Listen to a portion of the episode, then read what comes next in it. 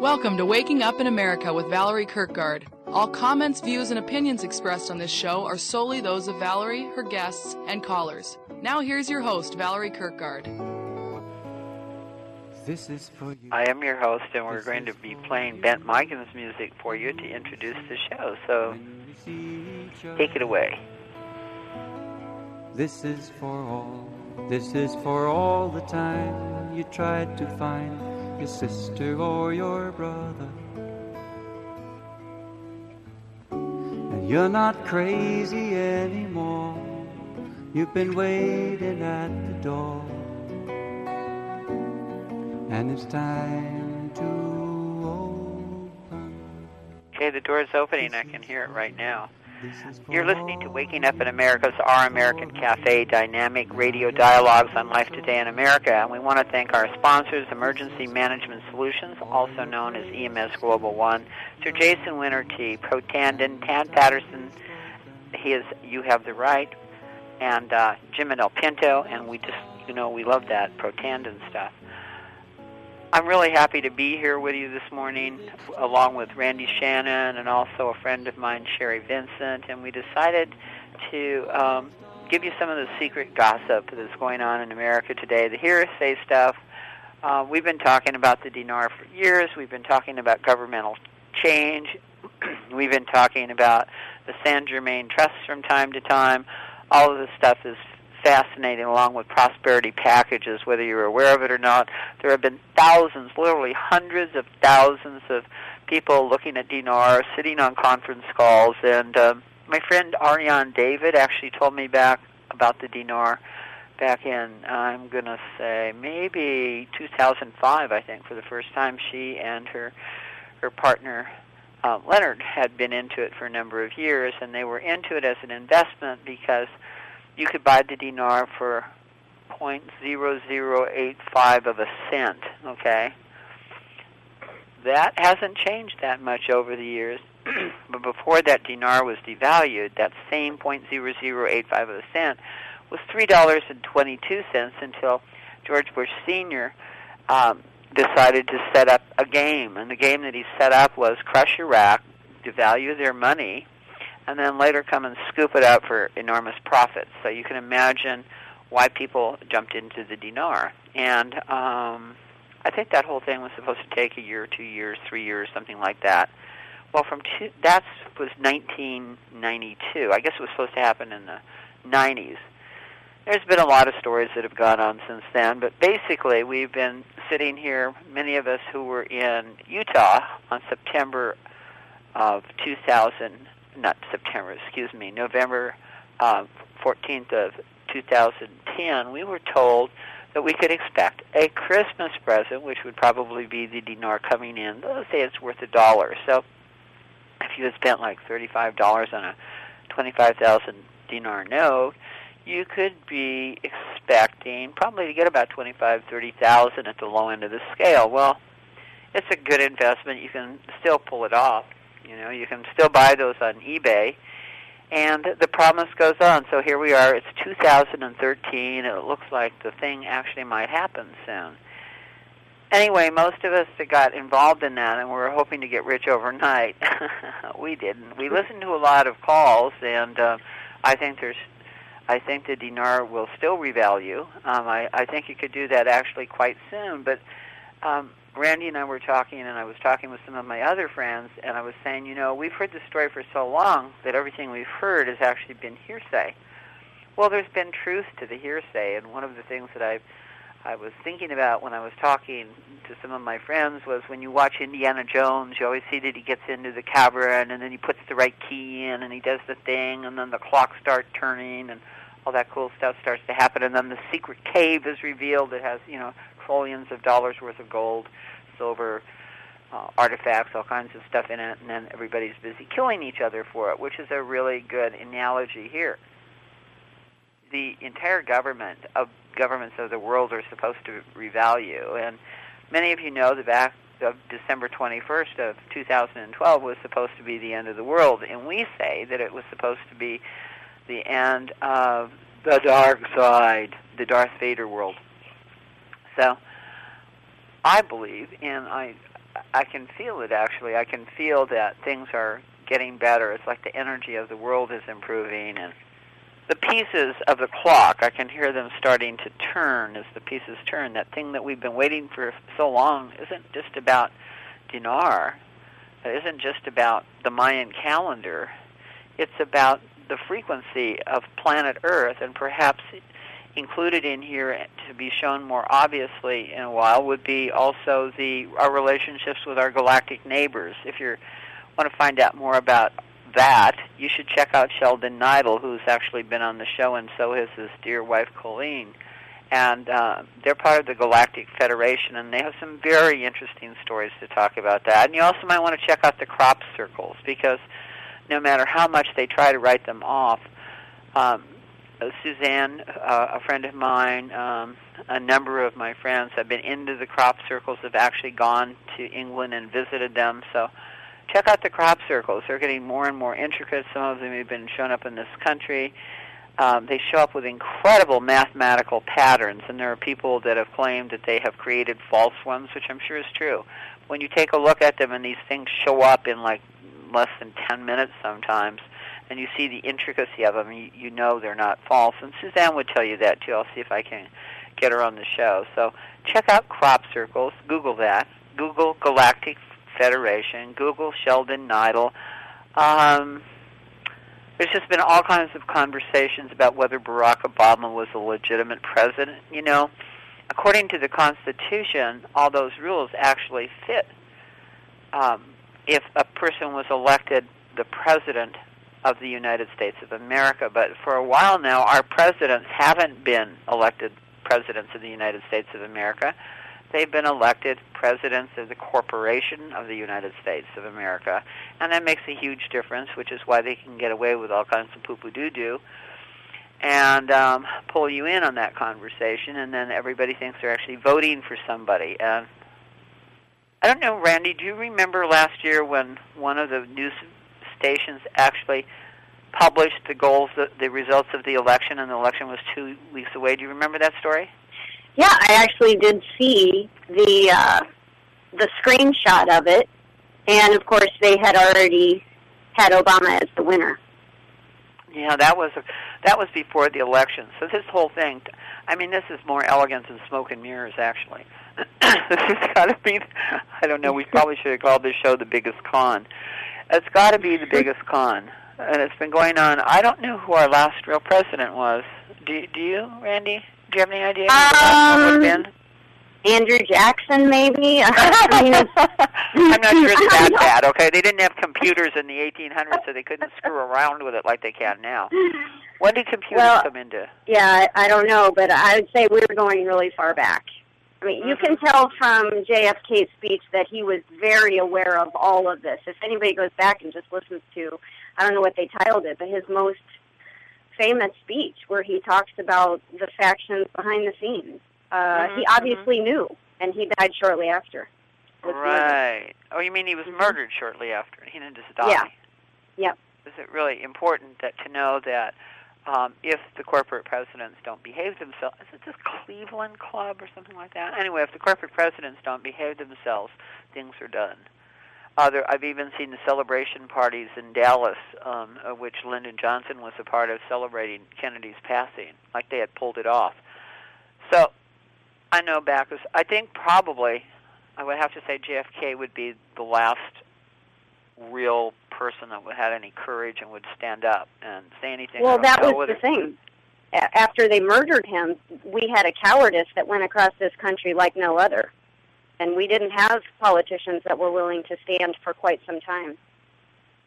Well, have you heard the rumor, Randi, um, that that there's only like a few people left in Congress? I have heard that rumor. What What have you heard?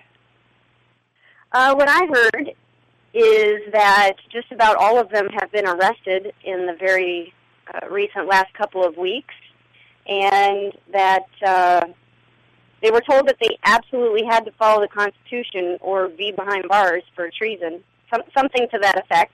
And um, there's like 74 or 77 of them Seventy-seven that was the number I heard. okay, that uh, will not follow it. So my question is, why aren't they behind bars already then? I So- know, maybe they are. That could be. We don't That know for be. sure. That's part of why we're talking to calling this hearsay and stuff. Because what we're doing is we're hearing things from all different kinds of directions. And the other night, I was sitting at home, Randi, my feet up on the table, when the telephone uh, dialed it up, and it said Sherry Vincent on it. And I went, "Oh, this ought to be fun," because Sherry's just a hot potato. I love this woman. so I picked it up, and Sherry and I said hello, and she was informing me of some stuff, and I, I know that you've heard of the 77. Uh, Oh, by the way, they called it catch and release, folks. What they did was they took them in, read them the riot act, and then they released them.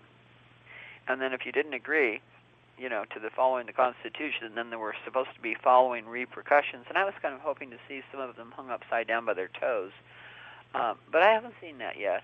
Um, Right. So I want some kind of toe hanging to occur here for this because Mhm. the criminality of all of this is just incredibly significant. So, Sherry, what related to what Randi and I were just talking about? What would you like to jump in and put on the table here? Well, I had just read a very important piece of information right before I called you. And this information um, is that um, Mr. Obama is about to be replaced um, by a new interim president, and also there will be a new uh, interim vice president. And the new interim president is going to be uh, Mr. Boehner, and he has chosen Ron Paul as his interim vice president. And as of this Monday, after 120 days, there's going to be a new election for a president and a vice president. So I thought that was very interesting. Now, did You they know- say wh- why he had been removed? Was there any information on that? Um, why? Why? Who? Mr. Why Obama? Obama and Biden would no longer be in that position? Was there any comment on that? um, that they they were basically put into place to bring about the transition in the government that is happening. So they're the, they're good guys. Um, well, I don't know if you could say that or not. all all I um, am aware of is that they were basically put into place, and that um, Obama was scared to death when he accidentally got elected. He had no Mm. idea that he had no idea that he would ever be elected. He just got in to to raise his um, uh, Visibility. I guess, yeah, visibility in the Senate, and he was not planning on becoming the president. The first time, or the second Very, time. in- very interesting. Then why was that there was so much what- was cheating the- going on? Do you think? Because there was a lot of cheating going on. Oh yeah, there is most definitely a lot, and I think that has to do with just just the desire to become powerful and wealthy.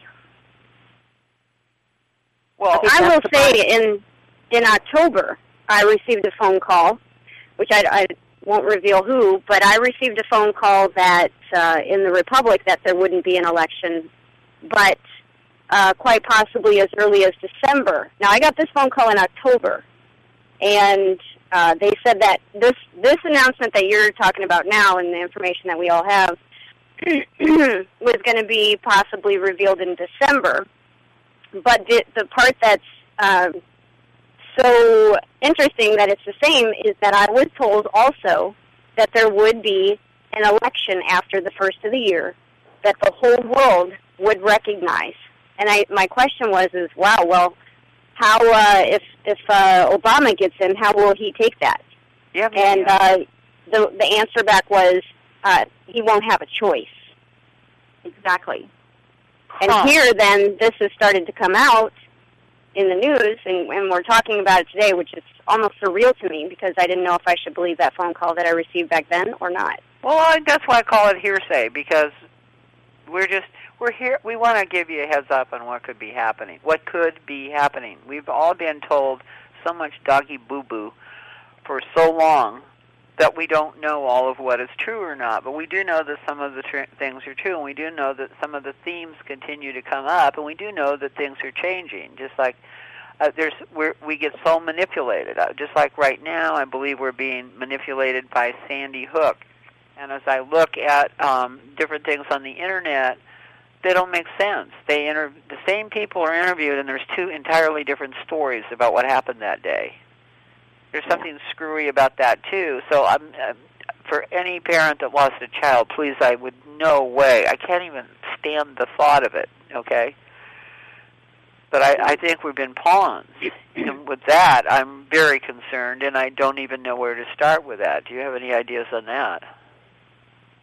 Well, I have one thought. Um, you don't don a suit and put on full-fledged makeup a day after. You just don't. You want to tear your flesh off. You don't go looking all good so you can do a photo op with the president. It's just not. It's just not even reality. And nobody can tell me, well, everybody grieves different. No, you don't go and do photos with the president one or two days later. You don't go on TV with full-fledged makeup and not shed a tear. I don't believe the story one bit. I don't you believe don't think any of it's you. real? No. What's that? You don't think any of it's real? No, I think it was a drill. I know for a fact that Homeland Security pays money to cities for their defenses if they will do terroristic drills. And it's in if you just go on Homeland Security's website, you can actually see that. They don't they don't show how much, but they were going to do one of these at a school in the state of Iowa, and uh, the print I won't have the characters right, but the information's out there. Something like the principal knew about it, and a father who works for the fire department called him and said, "You can't do this," and they called it off, and it actually hit Fox Huh. that they were going to do this. And So the story was actually in black and white uh, and on Fox's webpage, and this was back only a few years ago. So they were going to Huh. do it was going to be in a rural school in Iowa, and it got called off. Well, we know 9/11 wasn't real. I mean, they took down Building 7 and nothing ever hit it. We know that money was stolen from under that. We know that no plane hit the Pentagon. I I just the idea um you know, Ed Asner has been a real friend to Waking Up in America. Right now he's doing a play back in uh New York. And I'll have to see if I can get a hold of him and check out what's going on. But he was the one, along with Lynn Pence and a few other people, that started investigating the um, 9/11 stories, and I was just totally horrified. I saw the footage of the planes. Actually, um, I don't know if you guys know this or not, but they had footage of the planes, and the planes that hit the twin towers. They had little, um, I don't know, kind of like little pregnant underbellies. The planes. Well, none of Yeah. the planes that took off from the airport had those little pregnant underbellies. So they think that those people were flown into were that there weren't even people in the planes that flew into the twin towers. They think they were radio controlled. Yeah. So you can actually look at that footage if you take a look at it, see the part where you see the underside of the plane. The um, passenger planes don't have that, and so the planes were painted. And then my thought is, what did they do with those people? Did they murder them? Because I lost two friends on that thing. So I don't know what happened to my friends. You know, I haven't heard of. They could friends. be they could be at the bottom of the ocean, which would be a sad thing, but obviously they had to make those people disappear. And they could be part of all this actor thing. Maybe they're getting a big paycheck. I I don't know. Yeah, I don't think so. Uh, not one woman in particular. And I, another friend of mine, her daughter, who was in in her teens, was one of them. I don't think she was getting a big paycheck. I, I think something bad happened to them. The point is, they're called black flag operations. So here we are, you know, uh, dinars. Dinar was a political arrangement, a political financial arrangement by George Bush Sr. Uh, It's a nasty form of what I call bumping ladies. Bumping is what they do in the stock market where they drive a stock up and then they sell it when it's its peak. They do it for Mhm. profit. They did it with the real estate market. Anybody that's struggling or squirming with the real estate market, um, that was a instance of bumping. There were times when they were selling houses here in California where they actually you had to get into a lottery to even get a chance to buy the darn house, and they were selling for like a half a million over market and stuff. And then the next thing you know, the same people that quote won the lottery were now losing their homes. Yeah. So Yeah. we we play a lot of nasty games here. I haven't actually. I voted for Barack Obama, and and I went to Washington D.C. to get him elected, and I loved the feeling of the people. And then after that, I just felt totally disillusioned by the whole political system, and that's how I actually ended up um, getting involved in the Republic. Because getting involved in, if I say getting invo- involved in the Republic, dear listener, what that means is we were born into a republic. Now we, uh, Randi and I, worked inside the Republic for the United States of America. But what I w- really want you to understand is where we live in this country is structured as a republic, and it is time for us to get our houses, our house back in order, and strip off all the crap that's been laid over the values of a republic. Democracy, as C.W. would tell you if he was here, democracy is where um, a bunch of wolves get together and vote whether or not they get to have the sheep for dinner. Mhm. And uh, always made me laugh that. But we're the sheep. And in a democracy, the majority rules, and if the majority, and the apparent, I'm going to say the apparent majority rules. And if the apparent majority says we're having sheep for dinner, guess what? You get to be the main service at dinner. And that's been going on, I'm pretty sure, since, I'm going to say John F. Kennedy. Now, Sherry, what do you know about the prosperity packages and uh, Farm Aid and um, the San Germain Trust and things of that nature? Well, I've heard about these for quite some time, probably about four years now, three, four years.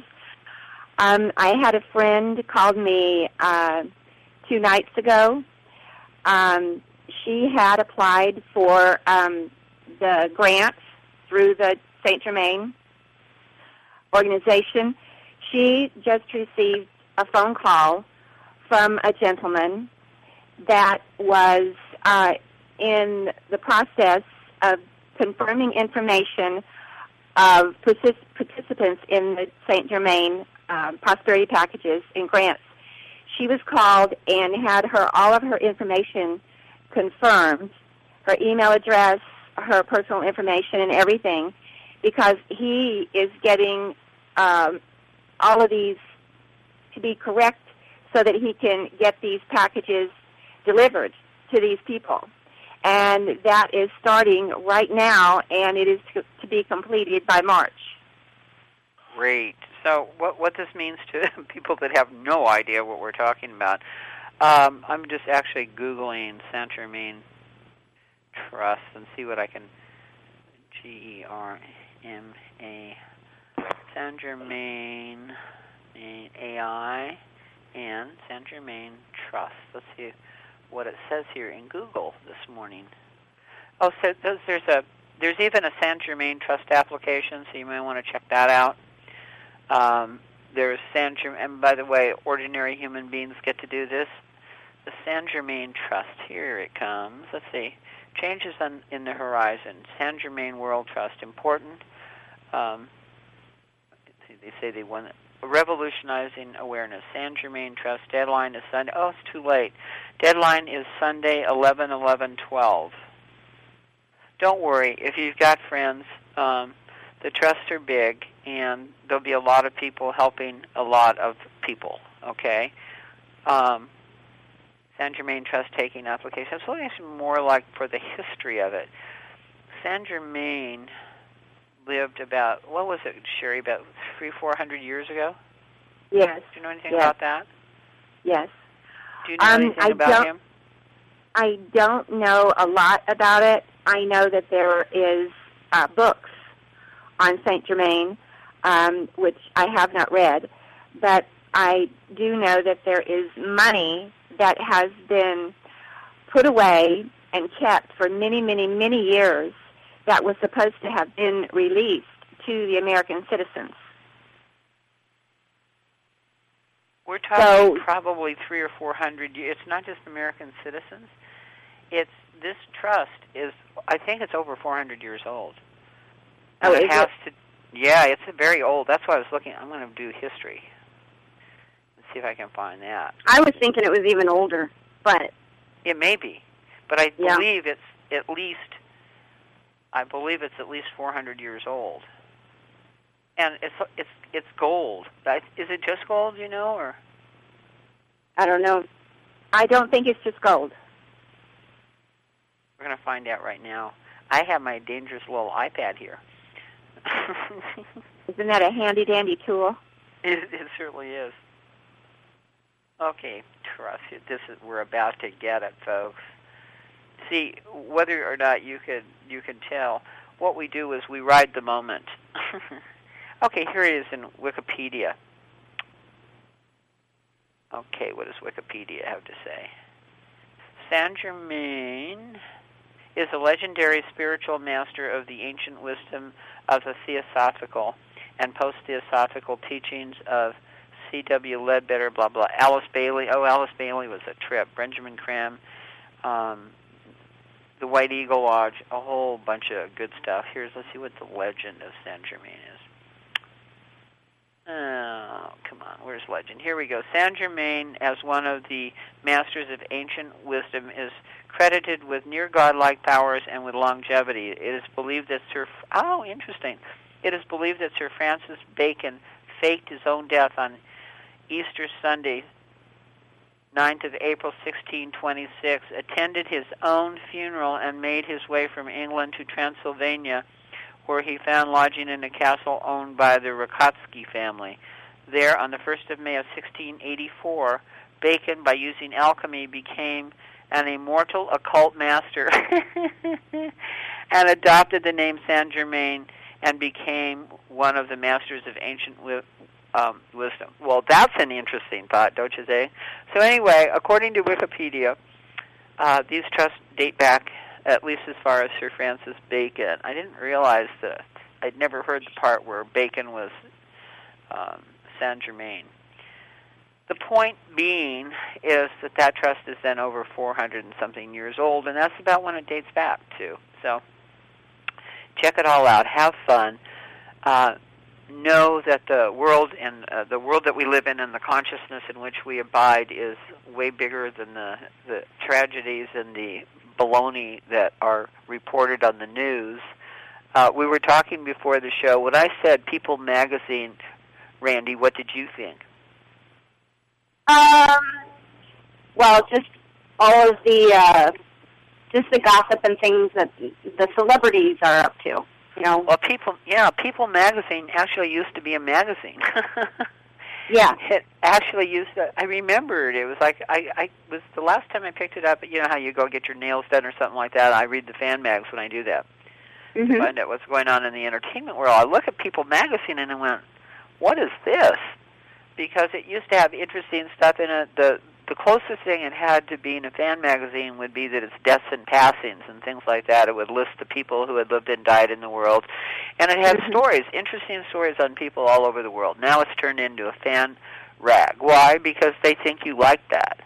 You know, I, I give you more credit than that. You may be amused by it, and I from time to time I'm amused by it myself. But if you remove intelligent information and literature from me, and I buy it, then I actually become, sadly, I become the People magazine that's current. I become about a quarter of an inch deep. Well, finding out whether Britney is going to be doing this or that or the other thing. A lot of the intelligent magazines have disappeared or been reduced, and part of that has to do with what's happened to our educational system. Uh, Sherry, did you ever see that report that came out about what you had to do to pass the eighth grade in the 1860s? No, I don't. did you ever see it, Randi? Or do you know what No, I'm talking but- about? You probably you had to be within distance of a school for sure. But uh, that's Uh, no, it was Uh, intense. I, I, I took the test. I failed. Mhm. This was for the eighth grade, and I have wow. I have two master's degrees, and I have um, I, I have I'm an honorary doctorate. I have I've been to school and I studied, and I failed the darn thing. This was the eighth Oh, grade test gosh. for the 1860s. It had math and calculus and just in li- literature. I mean, these people by candles were reading more. Um, blah blah blah blah blah blah blah. I mean, we- we were actually very well educated in the 1800s. We like to think that we advanced. Okay. Mhm. I'm, We I'm have sure. not. We got faster. We got more superficial.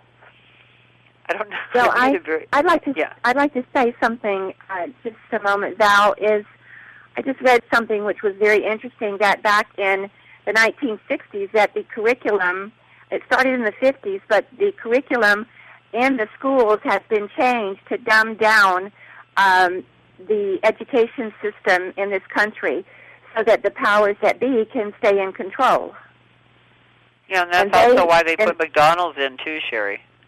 Yes, that is also part of it. Absolutely, the junk food. Yes, has contributed to a large portion of it. Where did you Um, go to school? I went to school in Tennessee. And what did they uh, have for snack time in your school? What, what did you buy Oh. out of the machines when you were in school? We had no machines. Yeah, we didn't have. We we had a hot lunch every day, Right. And it we was had hot lunch, but we had machines. you know what was in the machines? And this is all that was in the machines: peanuts, Milk. apples, and oranges. Uh, oh. Well, we didn't have machines. We had no snacks. We only had our hot lunch at school, and we did not have cokes, and we didn't have candy bars. We had no chips. We had none of that stuff. It was all homemade, uh, fresh food that we were eating. We had cafeteria workers that were there every day, and we knew all of them from the time we started to school in first grade. And they stayed in that same school as I did until I graduated 12th grade there. and the ladies were so sweet with their hair nets. Yes, Always And giving we you a little they knew- extra if you just smiled at them. and they knew they knew each one of us by our first name. mhm. It was a wonderful, wonderful experience. I mean, and you couldn't buy a big gulp for a dollar and get it refilled seven times. No, not at all. And now the schools are starting to implement new programs where because the kids are so obese that you Yeah. know they're actually hiring new people to figure out how to not uh, have them be obese. How about just let's just Well, they remove might the just- machines? Give them athletics and music back again and stuff like that. Art. Yeah. Part Yeah. of what happened in the schools, guys, is that they removed art, music, and physical education. Yes. Okay, the things that would actually advance. The art would be the highest level of consciousness and appreciation of fine art and music. That would actually educate somebody. Those things have been removed from many of the schools. They're considered um, not so important. Mhm. Yeah. True. Well, as a parent?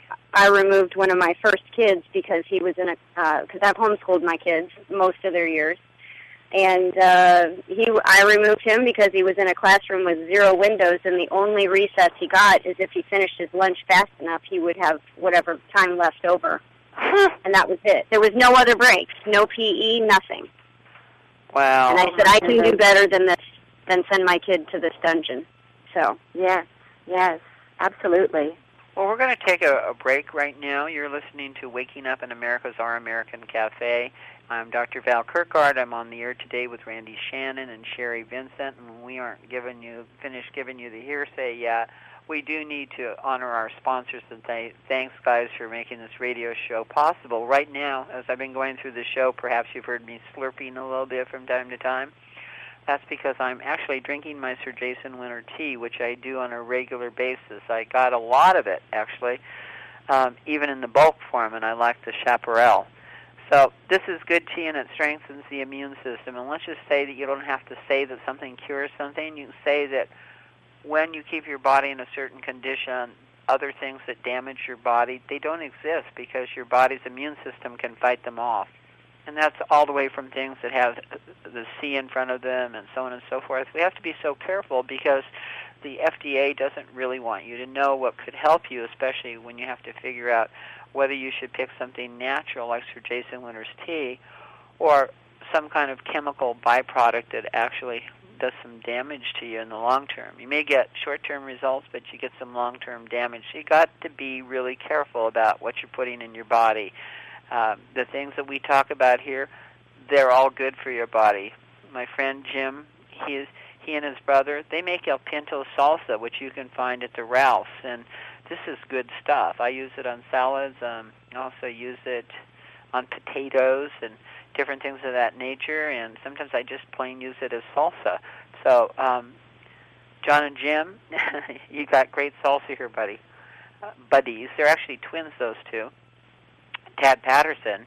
Uh, he makes sure that uh, that you have classes and things like that available to you for learning out what your rights are. Because with all the chicanery that's been going on with, in Congress for a number of years, and the bankers, um, there's actually they're doing so many things that are illegal that if you know what the rules and how the game plays, you can you can find out a lot. What you want to do is you want to write Tad Patterson at note at mailhouse.com. That's note n o t e at mailhouse.com, and make sure you let him know that you heard about it on Waking Up in America, and say, you know, I'm interested in signing up for your monthly program. He'll keep you updated and he educates you.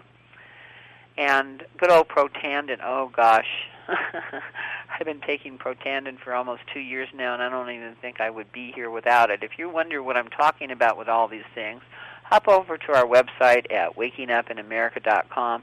Protandim's on the right-hand side of the page. So is the uh, the Peace Peace um, Foundation. There's a number of good things there. You'll see Tad Patterson there. Um, you can click on them. You can call Stardoves if you want mailing. They're there. Mailing, very reasonable mailings um, through through Raw at Stardoves. His telephone number is eight two eight six six five zero four one one. Once again, uh, pick up some of that good stuff. And our own Randi Shannon has 42action.org. Why don't you just give us a little short thing on what 42action.org is, and then I'll let them know what CW is up to. Well, knowledge is your primary defense, and that is in regards to the law or your rights. And so we're about educating people on their rights. And um, it's interesting. I had somebody come to me last night and say, "Hey, you know my friend who uh, got into trouble? It, it was just a, a it's a quick, interesting story. It was a group of teenagers sitting in a circle around a campfire, and DNR comes up and says, "We know what you were doing." just admit it now. And so, of course, they're scared teenagers because they don't know who they are. They don't know who what their rights are, and so they admit, admit that they have alcohol, and everybody gets written up.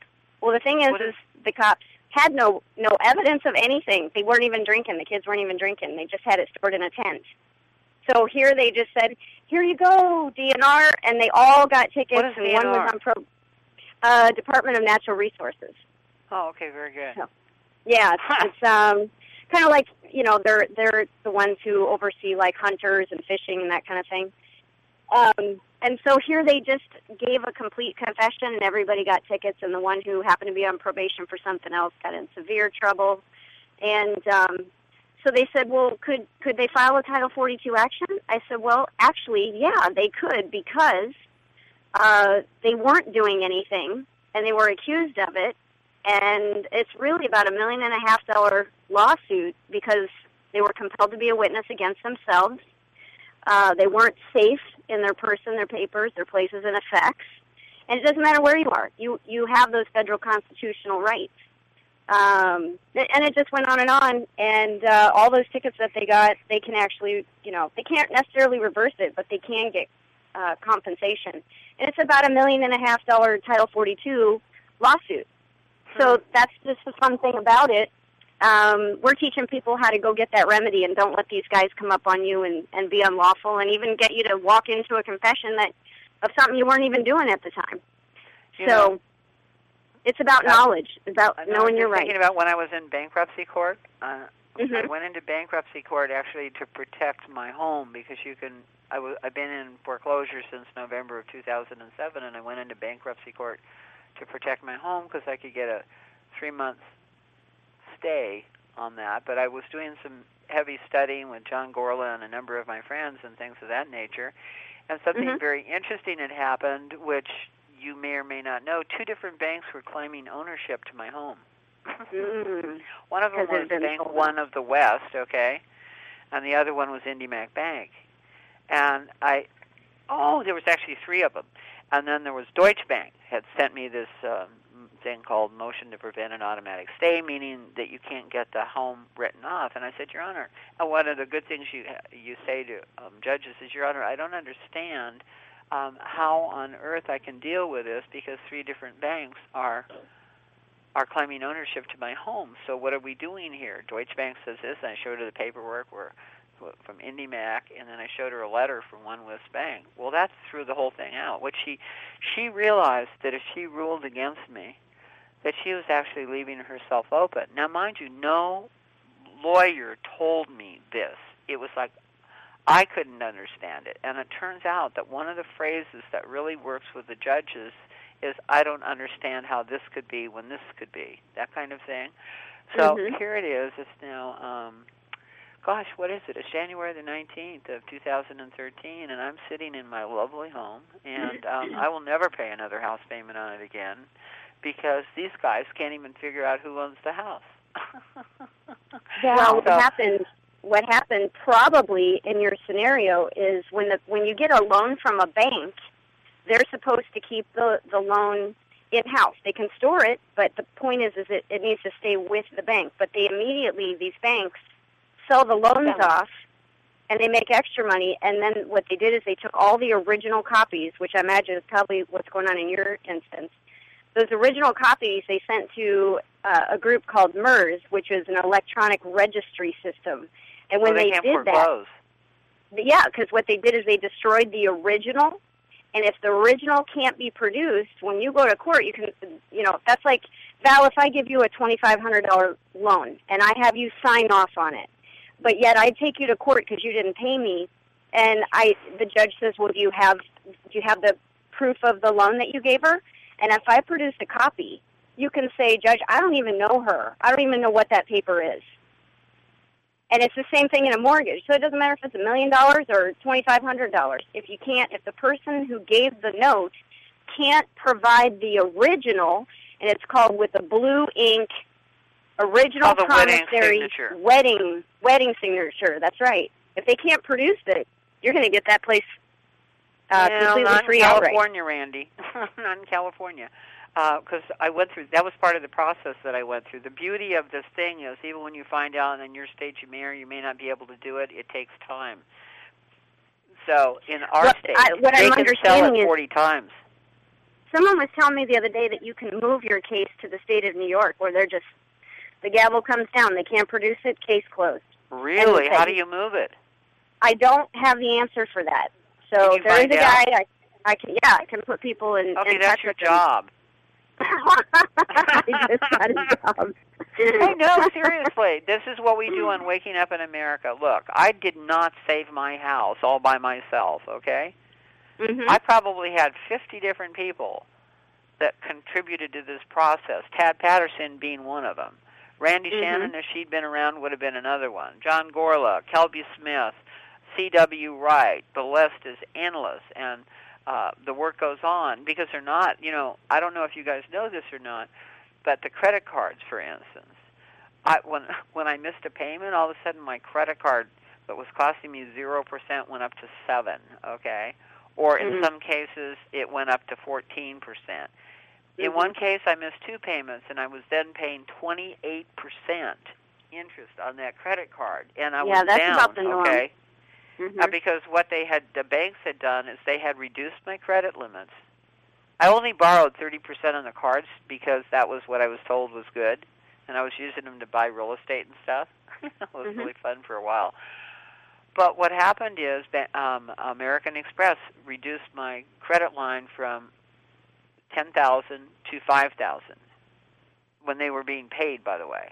So all of a sudden, instead of owing 30% of that card, I now owned, I, I now owed 3,000, uh, that'd be 60% of that card. Okay? Then the other banks saw that I had borrowed up to 60% and they started lowering my credit lines.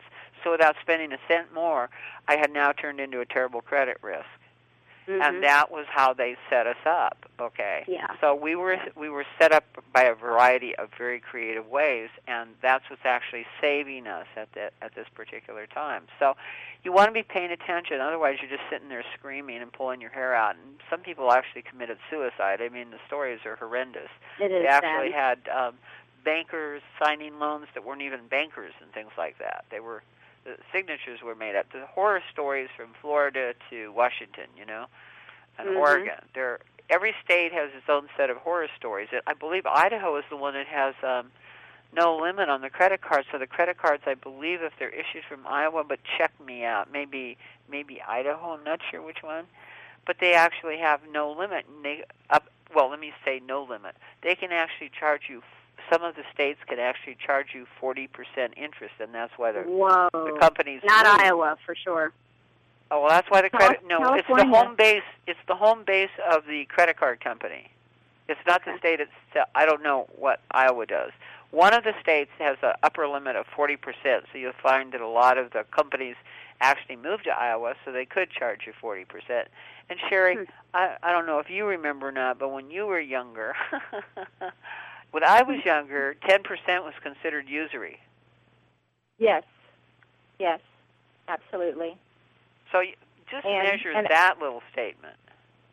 Yes. Yes. It is total fraud. I read an article last night, and I don't know if you read it or not, but it's called "When Does the Fraud End?"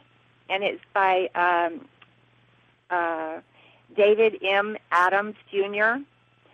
And what he is stating is very, very interesting about the mortgage fraud.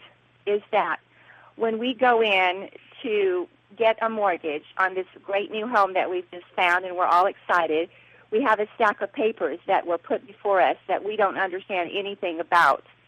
We're supposed to receive those papers seven days prior to our signing so that we can go over those papers if we so choose and understand those papers and what we're signing, but we're not given that opportunity. Hmm. And also, and also that when we sign that promissory note, that promissory note with our signature on it becomes a check. And they, the bank takes that promissory note to the United States Treasury, and they get immediate payment, full payment on that loan out of a personal uh, U.S. Treasury account. Now, that U.S. Treasury account is my personal account. And so they turn that check in, and they tell you nothing about that, that that loan has been fully paid, Paid for. in full. Yes, mm-hmm. and then they are expecting you to pay them back, which you owe them nothing because they've already been paid. So, can you tell them more about how the Treasury account got formed? Because you're really on a very interesting topic here. I don't talk about this as often. Um, I actually became a secure party creditor, so I could access this, and I still can't access it. It's, we've been blocked, and we've been threatened with prison if we try to. Okay, well, each, so citi- each citizen has a United States Treasury account. And there is a, I don't know how much money is in that account, but it is set up when that person gets a Social Security number. So there is money in that account, and that money is to pay for any debt that we have secured. We are never told about these accounts. These are used by the banks to get full payment on any debt that we sign our name to, whether it's a credit card or it's a mortgage loan. So this is part of the fraud that's going on in this Oh, country. totally. Now, the fraud, what what Sherry's talking about, and I believe I'm fairly accurate on this, dates back to you know every 70 years the United States goes bankrupt. Okay, if you and they sell Yes. off private lands which actually belong to the to the people of the republic. Okay, and those private lands are what fund these accounts they're actually your share of the Americas has been sold off. There's a very powerful Chinese woman named Madame Wu who owns a lot of America. There's a number of foreigners that own a lot of American property. And when this property, whether it be farmlands or parklands or whatever, is sold, then that money is put into the accounts and it's distributed. And also, as far as I know, Sherry, I think that money's been on account. What Randi, do you remember when they took us off the when they picked up the gold in America? Was that 28 or 1933? Something. Uh, I want to say 33. I'm, I'm thinking. I, I, I get somewhere. I think it's 33. In 1933, I think gold was selling at something like 20 bucks an ounce, and the government decided to confiscate American gold. I was told. There's been some people that say that's not true. Um, I believe it to be true, however, and um, they confiscated the gold, or they got people to turn in the gold. Uh, my grandfather was one of them, And at that time, gold was twenty dollars an ounce. And then what they did was they raised the price of gold to thirty dollars an ounce just immediately, and so they had a thirty percent increase in in the value. And this this whole thing, whether it was done totally politically or partially, it allowed them to start printing currency that wasn't backed with gold and silver. Part of this whole transition that's going on in America at this time is has to do with something called the United States Treasury note. You might have actually seen something about it if anybody here watches NCIS. Uh, I actually, pardon? I said I do not. okay, well, NCIS actually had uh, an episode on the United States Treasury notes, which were originally supposed to come out in 2011. According to the NCIS episode, the reason that they didn't come out was that it was they were um, they were designed not to be able to be counterfeited, and the process was so intense that it ended up destroying like 30% of the notes. So they just felt like it wasn't a good deal. But the U.S. we will be changing to something called the United States Treasury note, and that note will actually be will actually be backed with gold and silver. Now, I went to the store, you guys, yesterday to buy pedigree dog food for my for my dogs, which I used to, by the way, buy for seventy nine cents a can. Then it went up to ninety nine cents a can. Pedigree dog food at Vons on Pacific Coast Highway in Santa Monica is now one dollar and seventy nine cents a can. Wow. Now, did all of a sudden did um, pedigree get no, more expensive? No, the currency got worth less because they printed trillions of dollars of unbacked currency. That's about to change. So when we talk about change on the horizon, that's part of the change. It was supposed to be out a couple of. We've been expecting this currency to show up for a couple of years. This is part of that, you know, Raiders of the Lost Ark clock that's turning into place.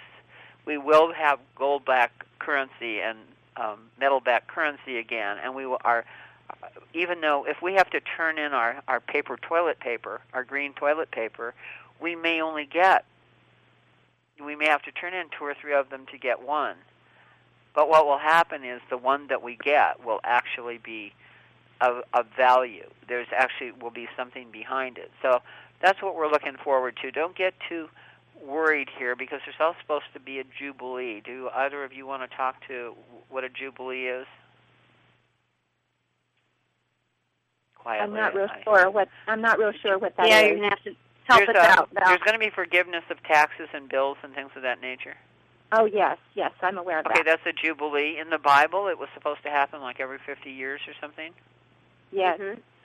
Which, by the way, is one of the reasons why we've been uh, we've been they fought so hard to get us separated from.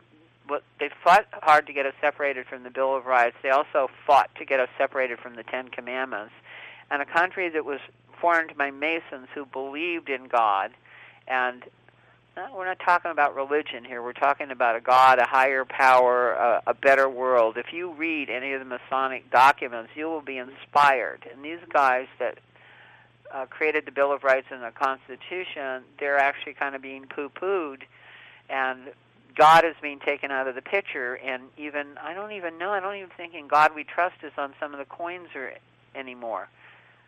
This nation was formed under the vision of trusting a higher power. Okay, so your higher power is being removed. For people that have ever been firewalking, and Randi and I are two of them that have been firewalking, one of the things that they do so you can walk on coals is they teach you to look into vision or higher power. And when you do that, you can actually walk on hot coals. If you take away a person's vision or concept of higher power, they burn. And if you notice, a lot of people in America are burning right now. That was by design. Yes. You want to comment, Yes. Randi? No, you're you're hitting it on the head, and you know, I've said it before. That was, you know, right up there with one of the greatest experiences I've had. It, it was a learning experience, and and that firewalk was the same. I had my teenage sons do the same thing, and when we were done with that week, they said, "Mom, this was to date the greatest experience we've ever had in our life."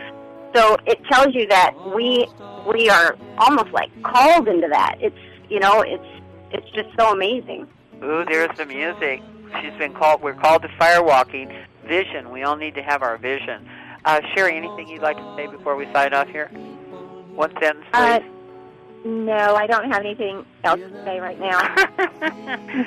Tune in. She'll have more. You can trust her for that. Let me tell you. We, by the way, Sherry does. Uh, she, she rearranges your life um, artistically, and, and things work better for you. We want to thank um, Emergency Management Solutions. We want to say this program has been brought to you by Kirkgard Media, our radio partners, ConingCompany.com, Dr. James Murphy, Dennis Weaver, and Larry Hagman in memoriam, DoctorValerie.com, and Doctor is all spelled out. And CW Wright, we love you, and we want you to get better fast. Sir Jason Winter Protandim, Star Doves, El Pinto Salsa, Tad Patterson, You Rock. A big thanks to our team at Voice America, Jeff Spinard, Nathan Jett, Brad Comer, Demont, and our friends at Cumulus Radio, Mike Vitale, Ron Simon, and Stacy Anderson, and Ron Hayes. Thank you. I started going through your stuff last night. I really appreciate it. Um, so many good things you send me. Merci beaucoup to Bet Migan for our theme music, Almost Ordinary People, which is available to you as a free gift asked by email at val at wakingupinamerica.com. Next week, invite a friend to listen. City Citius, Altius, Fortius, Swifter, Higher, Stronger, do a mitzvah today. That means give someone a boost. Thanks for listening, and remember to sing and dance until we join you again next week. And you're not crazy anymore. You've Thank you for joining us today for Waking Up in America with Valerie Kirkgard. Waking Up in America can be heard live every Wednesday on voiceamerica.com, and Valerie welcomes all emails at heavenincorporated.com. This is for all you pouring through. Now your heart is